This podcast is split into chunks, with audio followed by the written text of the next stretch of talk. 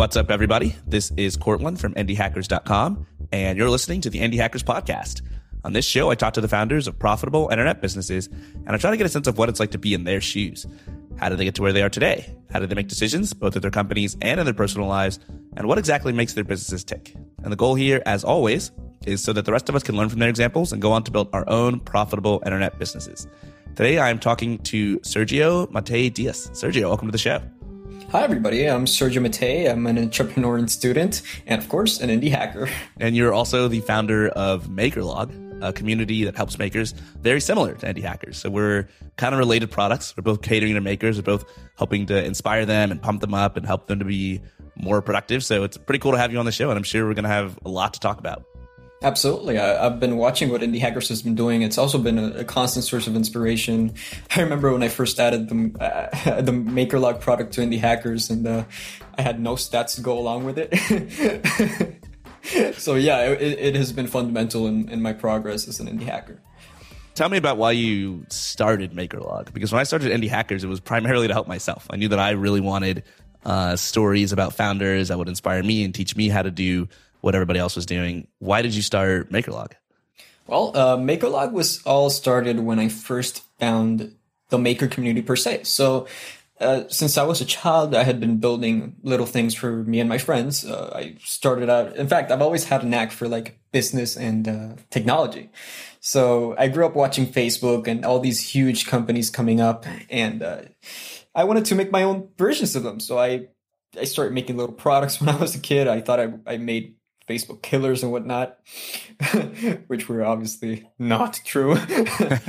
but uh, yeah, so eventually, after a while building startups and you know slowly progressing, I found out about the maker community through very curious means. Uh, so there was there's this very famous maker that everybody knows, Levels Pieter Levels. Um, go follow him on Twitter if you don't. Awesome guy. So he had launched this thing that was called Hoodmaps, right? And I checked out his profile. I was like, oh, he's a maker, maker community. What's this? Right? And started exploring the whole community. And I stumbled upon this site that was called WIP.chat by uh, another awesome maker called uh, Marc Köhlbrugge, right? So essentially, I was like, oh, this is a site that is the community for makers. And uh, wow, it's the maker community. Cool. I want to join. Sadly, it was really expensive. so I just decided, you know what? I really like this concept. I'm going to build my own little productivity app like WIP.chat for myself. Right. And um, I started building it. And at the time, I was in this all another maker community called the Maker's Kitchen. So I had built it and I started using it and I started posting about it on the Maker's, in the Maker's Kitchen. Right. And uh, people started picking up on it. Right people wanted to try it. Some people were like, "Oh, this is really cool." Kept using it and using it, and I started building more features and whatnot. And uh, eventually, it was made public and launched, and uh, it's been growing since then. It's funny you were inspired by WIP. I was a member of that community back before Marc started charging for it. I luckily snuck in there. I'm also a member of MakerLog, but I'm sure people listening, you know, might not be a member of either community. So give us a sense of what goes on here if I'm a brand new MakerLog member, I sign up for the community, what am I going to be doing there? Well, uh, MakerLog is essentially a worldwide community of like makers shipping products together in public. So turns out shipping in public, logging your daily tasks and letting other makers, for example, comment on them, praise them, or, you know, generally just being really public about the process of building your products is a great strategy for staying productive. So we also have this thing called the streak model, right? Which is also, you know, taken from the genius of WIP, um, which essentially allows you to gain streaks for every day that you ship consecutively. And uh, it's really, really effective at maintaining productivity over long spans of time. Essentially, it's just that a community of makers building in public and maintaining streaks. So let's talk about these streaks for a little bit because that is like the main sort of feature uh, that I think of when I think of MakerLog. Like I'm going to ship, I'm going to check off some tasks today and then tomorrow I'll come back and I don't want to lose my streak. So I'll check off some tasks tomorrow over and over again. And people have built up insane streaks, like hundreds of days where they've worked on their projects. The streak model is really great because it also allows for gamifying your productivity, right? So you see uh, when you log on to getmakerlog.com, you immediately see on the sidebar top streaks, and that you, you see that and you're like, you know what? I want to beat them, right? Yeah. So you're, you're able to gamify productivity in a way, and that turns out really valuable for indie hackers that are trying to bootstrap their businesses because uh, they generally stay really productive over these long spans of time. Yeah, I saw a post on Twitter. I can't remember who posted it, but he basically was asking a question. Has anybody seen an example of a social network that makes you more productive? And I think he was just sort of railing against sort of the Instagram and Facebook culture where everybody's spending so much time, you know, envious of others and posting photos and doing stuff like that. But it's really kind of sapping humanity of its productivity. Then I look at something like MakerLog or WIP.chat or Indie Hackers, and all these communities are explicitly geared towards making people more productive. And I don't know if there's any more hardline sort of feature to do that than the streaks, which are literally saying like, Hey, the only way that you can win at this game, the only way that you can really be on the top and be popular here is if you are putting in work every single day. Why was it important for you when you created this community to, I guess, make sure that other people could be more productive?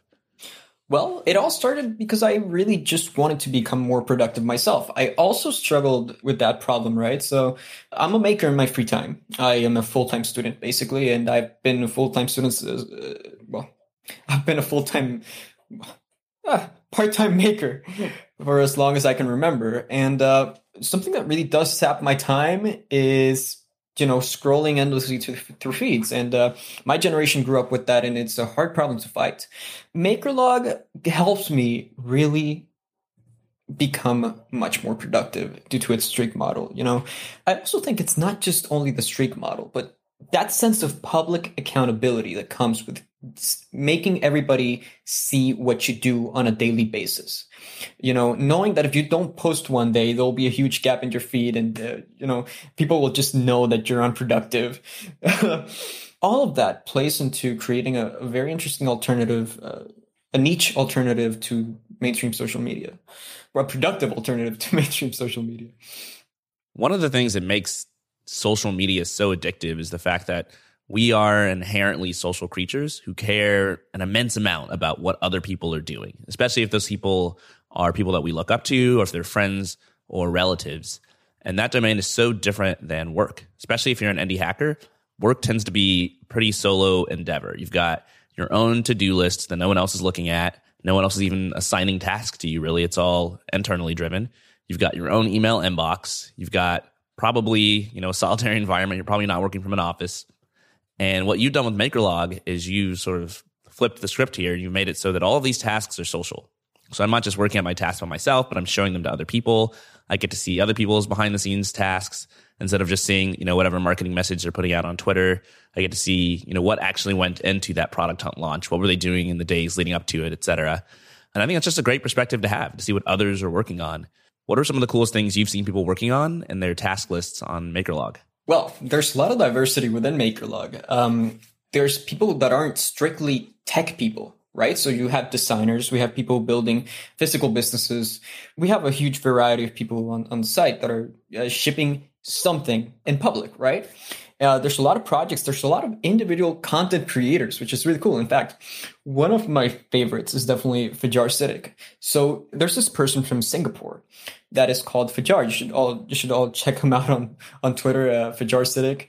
He essentially is a content creator and influencer, and also a bit of a digital nomad. So seeing him ship ship all of his personal projects, seeing him ship all the content creation he does, which is an incredible and insane schedule. He dude is pumping out podcasts, videos. If you can create it, he will ship it. right? So seeing all of that stuff is really, really inspiring. And uh, generally, there's a large amount of projects. Uh, Leave Me Alone from James Ivings and Danielle. That's also been an, an insanely successful product. In fact, they launched they launched something today there's a lot of products. There's a huge intersection between industries here and, and people inspiring each other. How did you find these people and convince them to start using MakerLog? Because there's so many different makers all over the world. Uh, quite frankly, they arguably have better things to do. They should be working on their projects. They should be, you know, hacking away. How do you get a community like this off the ground and get your first users in the door? It all comes down to really just creating a sense of community. Everybody, okay traditionally making is a really lonely activity generally. You know you create products. I, for a long time i was creating products really in a really lonely way right? You know you know i would launch them into the void. I would you know get feedback from close people in, in my family and friends. And uh, i think makerlog just panders to that right? Makerlog solves this problem I, I think a lot of people from the maker community felt that same thing I, I felt for a really long time that making was really lonely, that I had nobody to connect with, nobody to discuss these things I was building with. And uh, when I started finding about the maker community and how it actually exists, there were a lot of people feeling that way, and I guess that kind of helped uh, helped boost MakerLog's growth. Yeah, I think about this when I think of any product, any company, what problem does it solve for people? You know, what is the actual desire that they have that's currently not being fulfilled that is going to get them to use your particular creation? And with something like MakerLog or even Indie Hackers, it's actually quite a lot of problems. And a huge one is the one that you mentioned. People are lonely and we're social creatures. We don't really want to be alone all the time, especially if we're, you know, working on a new project. We don't have coworkers, you know, we don't have an office we can go to. So you're solving that problem for people. And there's also just the problem of being productive. How do you motivate yourself to get to work on something every single day if you don't have a boss who's timing you uh, coming into the office or expecting you to turn in some deliverables or coworkers who are depending on you? And I think having this accountability, this public, you know, streak system where others can say like, Hey, you know, why, why did you lose streak? you know, what happened? Um, is super motivating. And it's actually just a, sort of a great trick for making sure that you can live up to your goals and your expectations that you set for yourself as a maker. Absolutely. Quite frankly, uh, when you're starting up, you know, we all know that starting up is like a very risky activity, right? The, the odds are stacked against us. You need something to motivate you. And uh, MakerLog, for a lot of the time for me, it, it's the thing that motivates me not because I made, not just because I made it, but because I, I log in and, um, for example, I'm feeling down. I log in and all I see is people shipping things. I see people getting things done. People that say, Hey, I received my first client, you know, and suddenly I feel like, you know what? I really want to ship right now. Yeah. I, I find myself opening VS code or something and, and started and next thing I know, I'm coding, right? So MakerLog just, it's a whole thing that that inspires you. It's it's a place where you find inspiration. It's a place where you find uh, motivation through gamification of, of productivity. Right? Uh, it helps us who don't have bosses stay accountable too, because we, we need to be accountable somehow, as you mentioned. And uh, I think it helps us combat the the risks and downsides of being entrepreneurs, which are finding inspiration and of course, as you mentioned, uh, not having a boss, which is kind of more of an upside, but at the same time, in an accountability sense, it can be a downside for for those of us who just need that kick to get started. So the tricky part with any sort of social product like a community is all of the problem solving aspects, all the value that you're describing, being motivated by seeing other people, having accountability, uh, being inspired, that comes from other people.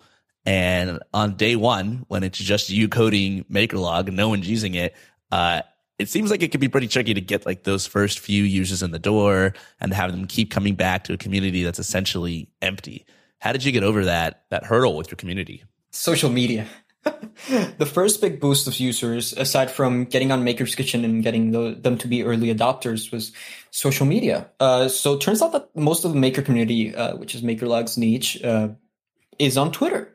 So a genuine interest, and this was something I learned uh, when I was marketing uh, Twitter that I really never had even thought about before. Right. This is also a little inspired on Pieter Levels' uh, methodology of being a really honest, an honest marketer. Right. So at first, all I would do is go on Twitter and look at what people were building. I start following a bunch of indie hackers and, and makers. I would look at what they were building and I would think like, oh, this is really interesting to share. So I started sharing people. I, I started motivating people and all from not just trying to market because of course it is marketing. That's what it is, but also from a genuine place of interest. And I think that was a big part of what made MakerLog really special at first, you know, and, and it still is part of MakerLog's core marketing philosophy. We are, we try to be as genuine as possible right? We we are generally interested in people's projects because indie hacking, you know, we're all in the same kind of boat together, trying to make it in this world.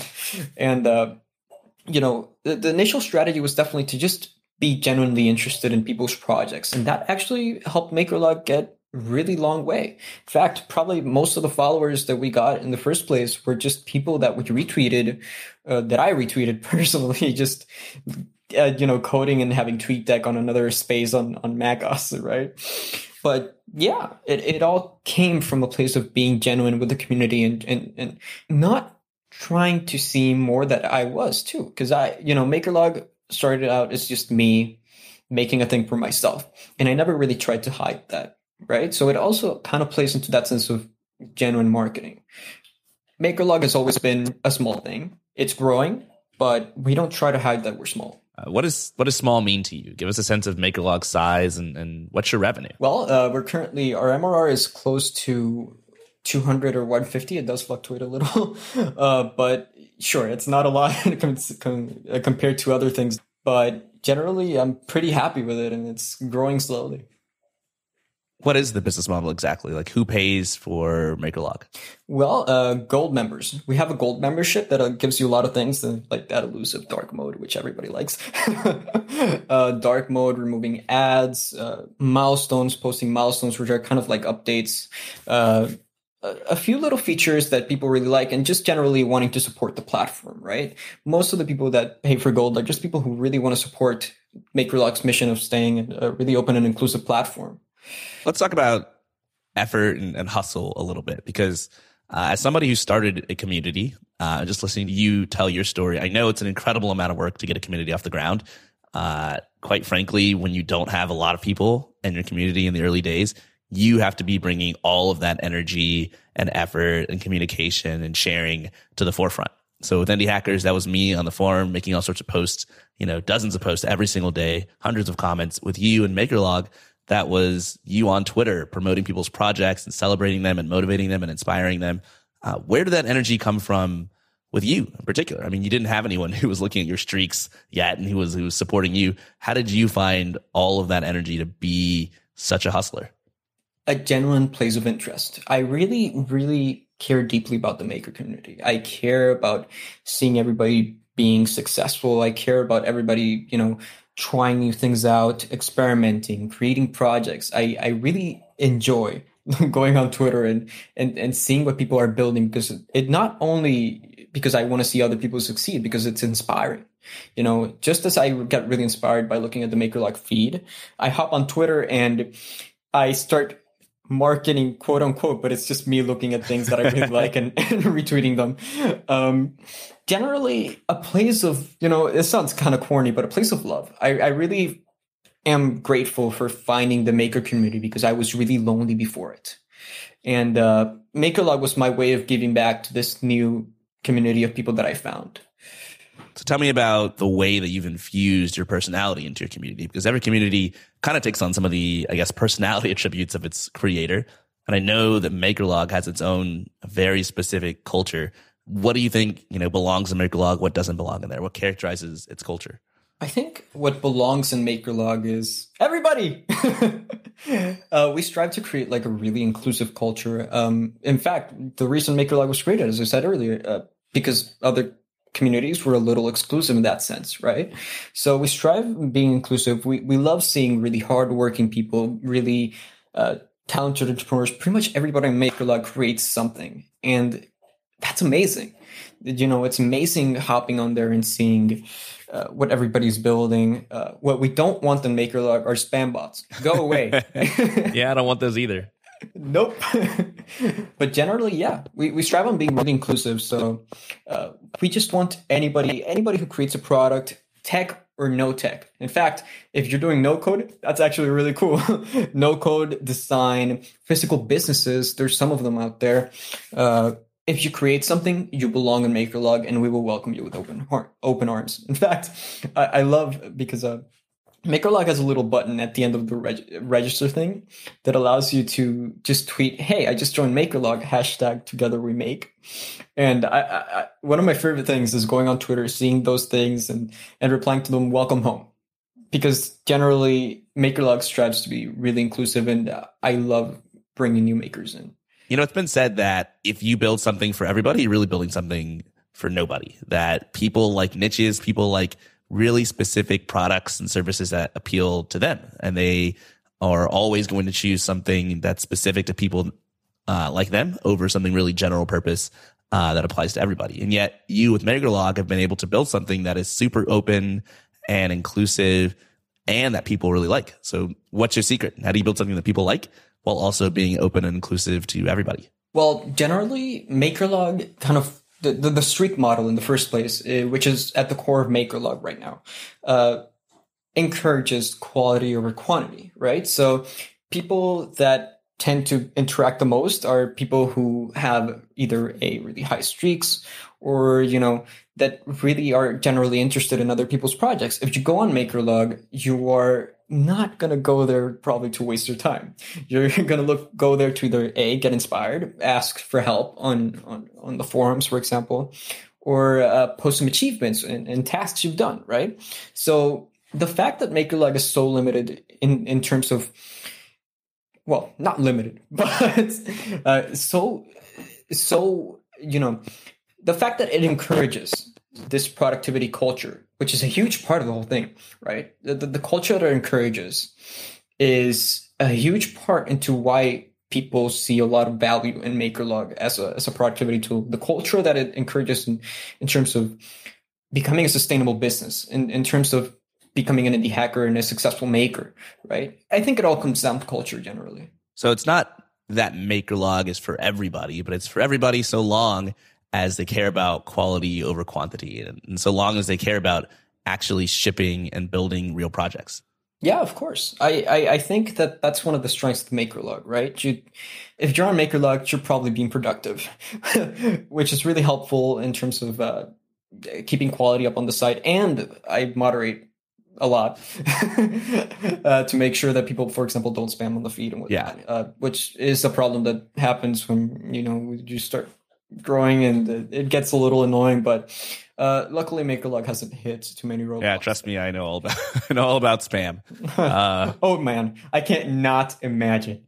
Yeah, it's uh moderating a community is, is very rewarding, but there's also a lot of challenges, especially as the community grows, because when you have, you know, a thousand, ten thousand, a hundred thousand people uh, in your community, you start having to deal with like these one in a thousand, one in ten thousand, one in a hundred thousand people, where they're just no, outliers. Absolutely. And it's, uh, let's talk about moderating. There's been a lot of challenges. Yeah, I bet. Well, let's talk about them. Let's talk about some of the, the social challenges with moderating a community and and having it take the shape that you want. Because, um, for example, you've got this streak culture, this sort of hustle culture where uh, you're motivating people to work harder, to work longer, to not miss a day, which is really great if people are trying to be more productive. But, you know, there's a downside to that too, which is that potentially people can burn out. People can work too hard. People can get too obsessed with putting in the work and working long hours and not focus enough on making the right decisions or taking care of themselves. Have you seen that become a problem at all with MakerLog?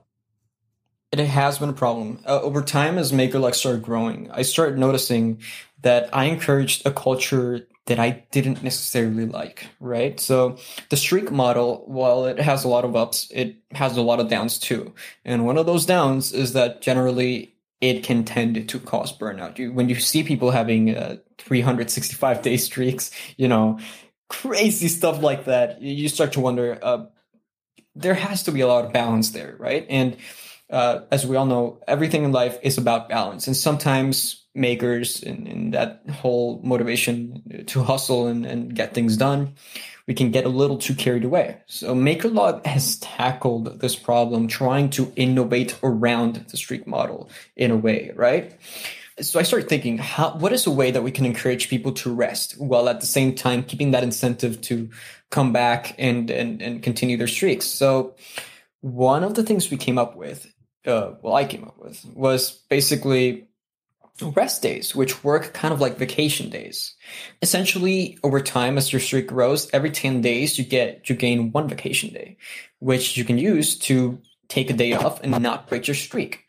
Right. So it has helped a lot of makers out with their, with their health, especially since a lot of people really just don't want to lose their streak. Right. So that's the one thing you gotta really acknowledge when working with the streak model. People hate losing their streaks. There's a lot of angry support messages to back this up. um, generally, people hate losing their streak, but a way to encourage health while letting people, you know, keep their streaks is just by allowing them to take breaks without breaking the streak. It has turned out pretty well. Uh, we called it Streaks 3.0, and uh, it really has helped boost overall health in the platform. What about you? You said that you've been burned out before. You've been overworked and maybe hustling a little bit too hard. How do you recognize when you're burned out? And also, what's your strategy for maybe taking a step back? Oh man, so so for a while, when MakerLog started growing really hard, I started putting a lot of work into it, a lot of sleepless nights, especially since I was uh, in a studying. Uh, I'm a full time student, so I have a lot of studying to do. I started putting a lot of extra time and generally not caring for myself well as they should have, right? So got a little too carried away there to the point that it was just unsustainable. The stress was getting a lot to me, and uh, I just decided, you know what, I'm going to take some time off. And uh, this was little after realizing that Streaks 3.0 was needed and that you know the culture I was pushing was not necessarily something I aligned with, and uh, the fact that it happened to me personally confirmed it. I didn't have much balance at the time, and I, I took like four, five months off, which is a awfully long time. I thought MakerLog would just crumble in the meantime. You know, actually, this is kind of funny, kind of a funny story. I don't know if this happens to a lot of people, but makers kind of feel a lot of guilt when they step away from the products, which is a, kind of a big part of why makers don't take breaks. We, we feel this guilt that we're not working, we're not hustling and, and whatnot, and, and we, we're kind of wasting time, even though we're just focusing on ourselves. And uh, that was something I had to battle through those five months. You know, that kind of that feeling of you're not being productive, stop what you're doing. Yeah. Uh, it, it, it was really tough, but eventually I got through it and I started finding balance in my life, right? I found a lot of things that worked for me. Uh, I found a lot of things that made me more productive, more, more energetic, uh, more focused, and, uh, it's been going well. I connect, I reconnected with family and friends, and I came back with a new approach to MakerLog, and uh, generally this year we're probably going to push a lot more health related stuff because I think it is the path forward for this community. I think I cannot continue pushing that culture when I saw the effects it had on me. Right. And even though streaks are really useful and I still love them, which is why the rest days feature has been really useful, the model definitely needs to work. Uh, the hustle culture is a culture I do not approve of. I, I don't think that hustle, grind hard mentality is a great thing. And uh, I'm working really hard to fight that on MakerLog and make sure that everybody takes their breaks, everybody has their balance, you know, um, and and encouraging that through the platform, which is a huge challenge considering we're a productivity platform. But uh, we to encourage healthy productivity. Another thing I've seen you be vocal about on Twitter and elsewhere is what you call launch and dump culture. So what's that about? My my problem with launch and dump culture, what I call launch and dump culture, is essentially that the maker community at times can be a bit of an echo chamber. So so MakerLog, uh, well, not specifically to maker MakerLog, but it's everywhere. The maker community yeah. in general. Product Hunt, Indie Hackers yeah. happens on every platform. Of course. Uh, so the maker community has a bit of a problem, especially with makers launching their products. And this happened to me actually, with makers, uh, you know, launching the products in the community and believing they are validated just because of the amount of clout they receive or, or, or feedback from the community, even though it's pretty much all an echo chamber. Uh, launching dump culture is strongly correlated to this. So it's essentially launching projects just to kind of feel validated in the sense of feeling validated within the community, not just necessarily validating a product idea per se, a sustainable business. Um, that's just a, a, thing I personally have a problem with. Not the official community of MakerLog in, in any way. I, I, think makers can just create whatever they want, whatever they wish, whatever they want. But in my opinion, I align more towards creating sustainable businesses. And uh, the echo chamber has been a problem constantly and trying to educate people into what validation is in terms of creating a startup. And it's really misleading, right? Launching on something on Twitter and the maker community and, and, and everybody retweeting it on launch day and uh, people going crazy, right? And you can mistake that for validation, even though it's not. Uh, so it's something I've been trying to educate, you know, and, and change the culture around it uh, to turn MakerLog into more of an honest feedback tool but not a validation place. You don't go on MakerLog to validate your products unless you're targeting the maker community, which is not a great target either. you know, it's fascinating how but many yeah. how many of these sort of Goldilocks problems there are where you you don't want things to be too hot but not too cold either, right? You don't want to hustle too hard to the point where you're not making good decisions, you're not sleeping, you're burned out, but you also don't want to not work or ever get motivated to get started on your dream. And so you have to find like the right zone. And with the launch and dump culture, it's kind of the same thing. Like you want to talk to other makers. You want to rely on their support and their feedback to feel good about what it is that you're doing. But you don't want that to completely replace your need to build something that's useful for your actual customers. And if it's just your colleagues pumping you up and saying like, Hey, you launched this thing. That's great. But no one's actually using it. And you're sort of doing what you're saying and, and being validated entirely by the feedback from your colleagues and not from your actual customers. And you're going to end up building things that no one really wants and not maintaining your motivation and, and launching things and then dumping them the next week. I actually faced this problem uh, when I was launching Cowork, which we can talk about later. So what happened with Cowork is I set my mind out to not validate based on the initial launch reaction from the maker community, but likes can be a powerful tool, right? So you kind of think that the the, the it, it, the whole echo chamber kind kind of tricks you into believing that your product is is validated and people really do want it, and uh, it's all about balance. And this is really, as you mentioned, it's all about balance. You you have to you have to look past all of this stuff. Sure, you you can receive feedback from the community, have a balance in, in the sense of receive feedback from the community, uh, feel good about yourself. I mean, you created a product and, and, and people are cheering you on. People are inspired by your work, but don't take it as validation. As, as you said, balance out your thoughts here, right? Uh, that is probably my biggest lesson that I've learned in a while. Uh, now that it's undergoing a pivot and I, I figured out how wrong I was in, in a lot of things, right? And that whole experience alone made me realize that, hey, this is a culture problem that I need to tackle because a lot of makers are probably going to fall into the same trap. Echo chambers are powerful stuff. So let's talk about Cowork, which is this new product that you started building and you had a different validation process for it. Uh, what what is Cowork? Why did you start working on it? Uh, Cowork is basically a productivity tool for research teams. So uh, that's quite an odd audience for me to tackle. Um, but so after Cowork kind of did not work, it was initially a tool for remote teams to stay together, basically a MakerLog enterprise, right? Which I thought was amazing. as every every entrepreneur thinks when they build their idea it didn't really work out. I started building features and whatnot, but I wasn't really listening to the actual science. I had zero customers about after two or three months, and I said, you know what? No. So I entered into this customer discovery bootcamp that was recommended by people at the amazing U- University of Puerto Rico Center of Innovation shout out to those folks, really amazing people. They recommended this camp that's a customer discovery boot camp uh, for validating your product ideas through a whole lean focused approach. It's called iCorps. It's here in Puerto Rico and uh, from from Grupo Guayacán, which is a local kind of a charity for entrepreneurs for pushing forward the, the whole entrepreneurial ecosystem here in Puerto Rico. Generally, once we start uh, once I we started talking to customers because at this point I had a teammate. I still have a teammate. Once we started talking to customers, we realized, oh wait, nobody wants this.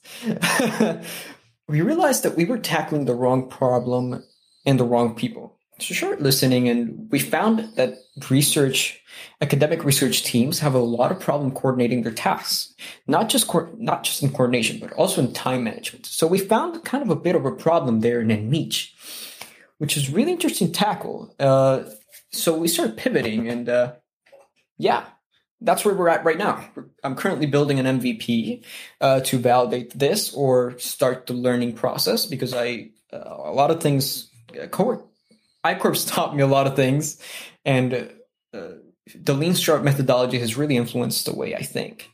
And uh, I'm looking forward to start learning from the MVP and, and, and seeing if I can find a problem to tackle and, and some customers to, you know, build a business around. So I went from MakerLog for the enterprise, which after a few months you didn't get any customers for.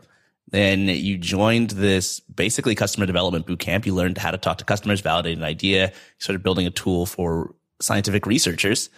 and now you're pivoting again.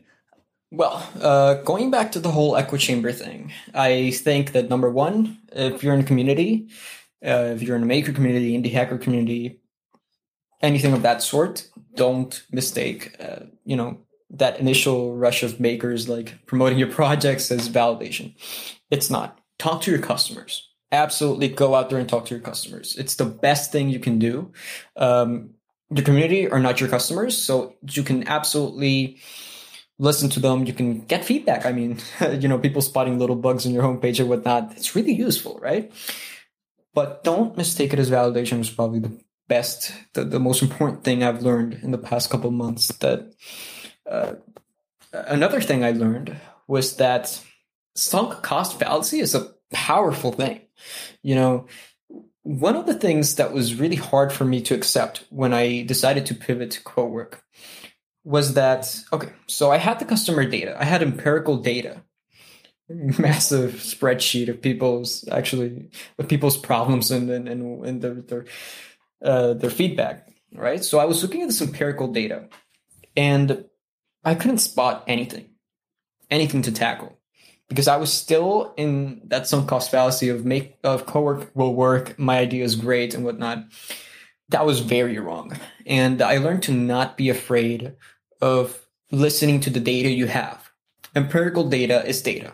That's probably one of the biggest lessons too. Data is data.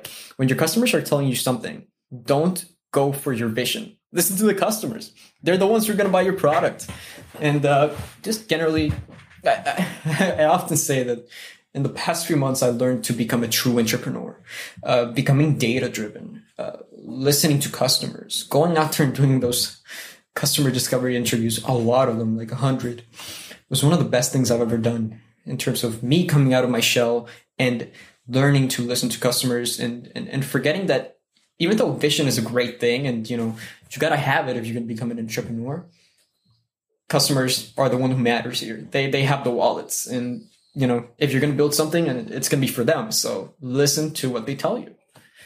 It all comes back to what we were talking about earlier. Again, just balance. You can't go 100% vision as an entrepreneur. You have to balance that with real data from your customers. And I see the same thing a lot. And I've also been in the same position a lot where I've had this sort of blind optimism, this absolute confidence that whatever it is that I'm building is going to work. And there are projects that I worked on for literally years that, that were not working. They're very clearly not working if I hadn't been so bought into the sunk cost fallacy, I would have just cut my losses and started something new. And when I did, things worked out really well, but it took years to get there. So I can't agree with that advice enough. Absolutely. Uh, sunk cost fallacy is really, really powerful. Uh, for me, it was a matter of looking at the data right in front of my eyes and not wanting to act on it. Exactly. That was really tough. You know, looking at the data telling you, hey, your vision was wrong. Everything you're doing is absolutely wrong. And, and, and still thinking, but I built this, but I built an app. You know, I, I, I wrote so I much spent code. so many hours. I wrote so much code. Uh, but you know, one of the most most precious things in life is time. And eventually, you might have spent a month building the MVP, but if you're going to waste years, you know, chasing something that will never work, that cost right out. Stop what you're doing and focus on something else. Uh, it's it's an investment in your success. It's one of the most, I think, insidious things about hustle culture gone wrong as well, where a lot of people, it's not that they're not working hard enough. It's that they're not working on the right things. They haven't asked the right questions. They don't have the right hypotheses. And so what they really need to do is take a step back and change their approach. But there's so much of a focus on, hey, if things aren't going well, what you need to do is just work, you know, 90 hours a week instead of 60 hours a week. Then things will, will break through. And like number one, that usually doesn't help you win. Uh, you just end up adding lots of features, or doing lots of things that don't matter to an already bad idea. But then you feel worse because you've invested so much time and effort into it. It's harder to pull away. You feel worse when you, when things don't work out. So it's, it's yet another reason, uh, not to try to solve every problem by working as hard as possible. Yeah, uh, that's another problem. You just touched on another problem of the hustle, hustle really hard and grind mentality. Um, you know, a lot of entrepreneurs think that the solution, especially engineering focused entrepreneurs, right? Uh, us engineers, we tend to think that these kinds of problems can be solved by just adding features.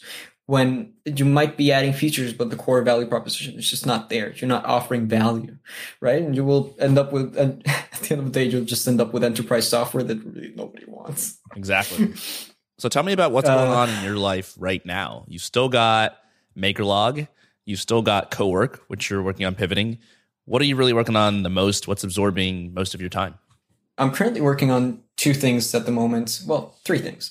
Uh, MakerLog, getting a new version, a whole redesign and rethink of the MakerLog interface and, and the core idea of, of the community. Uh, getting that out the door right now is currently one of my biggest priorities. Um, building the MVP for CoWork. So as I said, CoWork is currently pivoting and I want to start that learning loop as soon as possible. So I'm building an MVP. It's, it's really simple. Uh, so you have, you know, I often joke that us engineers, we have a little demon right in the left. You know, do you know those movies where the guys have demons right in their shoulders saying, "Oh, do this," and then the angels right here, "Oh, do that." Yeah. I've been fighting that engineer demon, you know, a little engineer that stands on my shoulder and says, "Two little features. Stop what you're doing. Keep building." But no, this time I'm actually building an MVP. So building that MVP to start learning as soon as possible is one of my biggest priorities and last but not least, turning my ventures data driven, right? So for a long time, I was focusing a little too much on vanity metrics, and I was measuring the wrong things, right? Instead of measuring user behavior and and, and, met, and core metrics to optimize, I was looking too much at the gross, uh, which is something I learned back in iCorps. So focusing on the on the statistics that matter, measuring and and experimenting a lot is part of my mission for this year. Tuning MakerLog into becoming much more profitable uh, while still maintaining the inclusivity aspect and uh, yeah, just generally optimizing, optimizing this year and experimenting a lot, not just with tuning core metrics, but also pivoting CoWork until something sticks and uh, you know creating new things to, from new problems that i find the customers may have. It's a lot of stuff. I mean having not one project, but two projects and also wanting both of them to become data driven. How do you avoid burning yourself out, working too many hours while having all these projects, while also making sure that you're productive enough to actually move forward and it's not going to take you, you know, five years to get to where you want to go? Balance. Definitely balance. I, I try to squeeze out the most of my day, but I also prioritize friends and family and my partner uh, which has been a, a, huge help in the process. I, I prioritize them over anything making related. You know, going out with friends, going out to the beach, uh, hanging out with with my partner, focusing on what really matters in life, right? And prioritizing that over my work when in the past it was the inverse has been instrumental to keeping my health in check. Also maintaining routine. I found that I really do work better with routine. I set up my university schedule so I finish most of my classes really early in the day. So I, ha- I have the rest of the day to plan and, and, and do whatever I need to do, uh, which can be marketing, coding, ops, anything. And at the same time, plan to do things with, uh, as I said, friends and family. Generally, just balance uh, this year is probably this year and past few months has been all about finding balance for me, and it's really, really giving great results. I feel much more focused. I feel, I feel great, honestly, and uh, that's definitely going to reflect on my work on MakerLog. Yeah, you look happy. You look like you have all the energy of a healthy college student. I don't know very many people who could juggle having all those projects and a personal life and a partner and go to school at the same time. And yet you're managing to do it. And you're a pretty prolific maker as well. I'm not gonna lie. Uh, I'm not gonna paint a rosy picture either. It gets tough. it gets really tough to managing so many projects and dividing my time. I, I have a lot of problems, especially dividing my time. Like, you know, figuring out what to work on next. Coding is really attractive with marketing, for example, but I have to market too, right? Finding time to stream on Twitch, because I, I also stream on Twitch a lot. Follow me, twitch.tv slash Finding time for all of those things is hard. It's, it's not a rosy picture at all but I am confident that I can be healthy while I'm at it and, and feel happy because of the balance that I am finding. Yeah, that prioritization work is extremely tough. And I think focusing always ends up meaning as an entrepreneur that there's a lot of stuff you want to do, a lot of stuff that people might say you should be doing that you still just don't have time to do. And it never feels good not doing things that you feel like you have to do, but That's what focus is about. You can only do the most important things. A lot of people listening in are fledgling founders. They're trying to figure out how to focus. They're trying to figure out how to prioritize. They're trying to figure out how to come up uh, with maybe even just one good idea, whereas you're working on several. What's your advice for someone who's just now getting started as a maker? What do you think they should take away from from your story and your learnings? Join MakerLog. I kind of say that as kind of a bit of a joke and, and also plug, but finding a community that supports you and encourages you to do what you love and, and, and helps you inspire you into finding passion to apply to other projects is really, really instrumental to at least all I've done. I, I am confident to say that this period of self growth couldn't have happened if I had not had the community behind my back. You know, find a community that really supports you. Find a community that you can be inspired by, feel more productive when you're in it. And uh, yeah, join places like MakerLog, join places like Indie Hackers. Plug to you guys. You guys are awesome. Find people you can really connect with because it really does help. Uh, another thing is find balance. You know, don't prioritize your work over everything because it seems attractive to spend entire nights coding and, and and getting things done and it really does give you a nice little dopamine boost to tick something off your checklist. But it's not healthy on the long run and i learned that the hard way. And uh, a few hours of break weekly or a few hours of break a few days of break weekly could have solved that problem altogether. Prioritize your family, friends or family over hustle because you, you know at the end of the day, this is kind of something that MakerLog does struggle with too. We we we see that people are being really productive. We see that they're doing everything, and it kind of makes us want to hustle and grind really hard too. But think about yourself too. Think about your health. Think about your mental state, and think about how to stay healthy in the process. Uh, MakerLog is definitely going to focus on that this year, trying to help encourage this whole health first culture. But yeah, I, I think those are my biggest lessons. Join MakerLog, find a community of people who inspire you, but don't get carried away and make sure to maintain balance. Absolutely. Sergio Mattei, thank you for coming on the podcast. It was a pleasure talking to you. Can you tell listeners uh, again where they can go to find MakerLog and, and what you're up to online? Okay, so you can follow me on Twitter, twitter.com slash matteing. Uh, you can also find me on MakerLog, getmakerlog.com slash at Sergio. And you should also really join MakerLog. We're a community of uh, really encouraging people. We, we love seeing new projects. We love helping makers achieve their dreams. Uh, if you're a no code person, if you are starting to learn to code, we can give you resources. We can give you that framework of support that you know everybody, every human essentially needs. We all need uh, these social interactions. We all have that need to feel supported, to feel feel like we have a circle of people we can trust that can encourage us. MakerLog fills that gap for a lot of indie makers, and I hope it can fill yours too. All right, thanks again, Sergio. Thank you so much, Courtland, for having me. Listeners, if you enjoy the show, you should subscribe to the Indie Hackers Podcast newsletter. I send an email every time a new episode is out, so you know exactly when they're released. And I also try to include my thoughts, opinions, takeaways, and behind the scenes notes on each episode. You can find that at indiehackers.com slash podcast. Thank you so much for listening, and I will see you next time.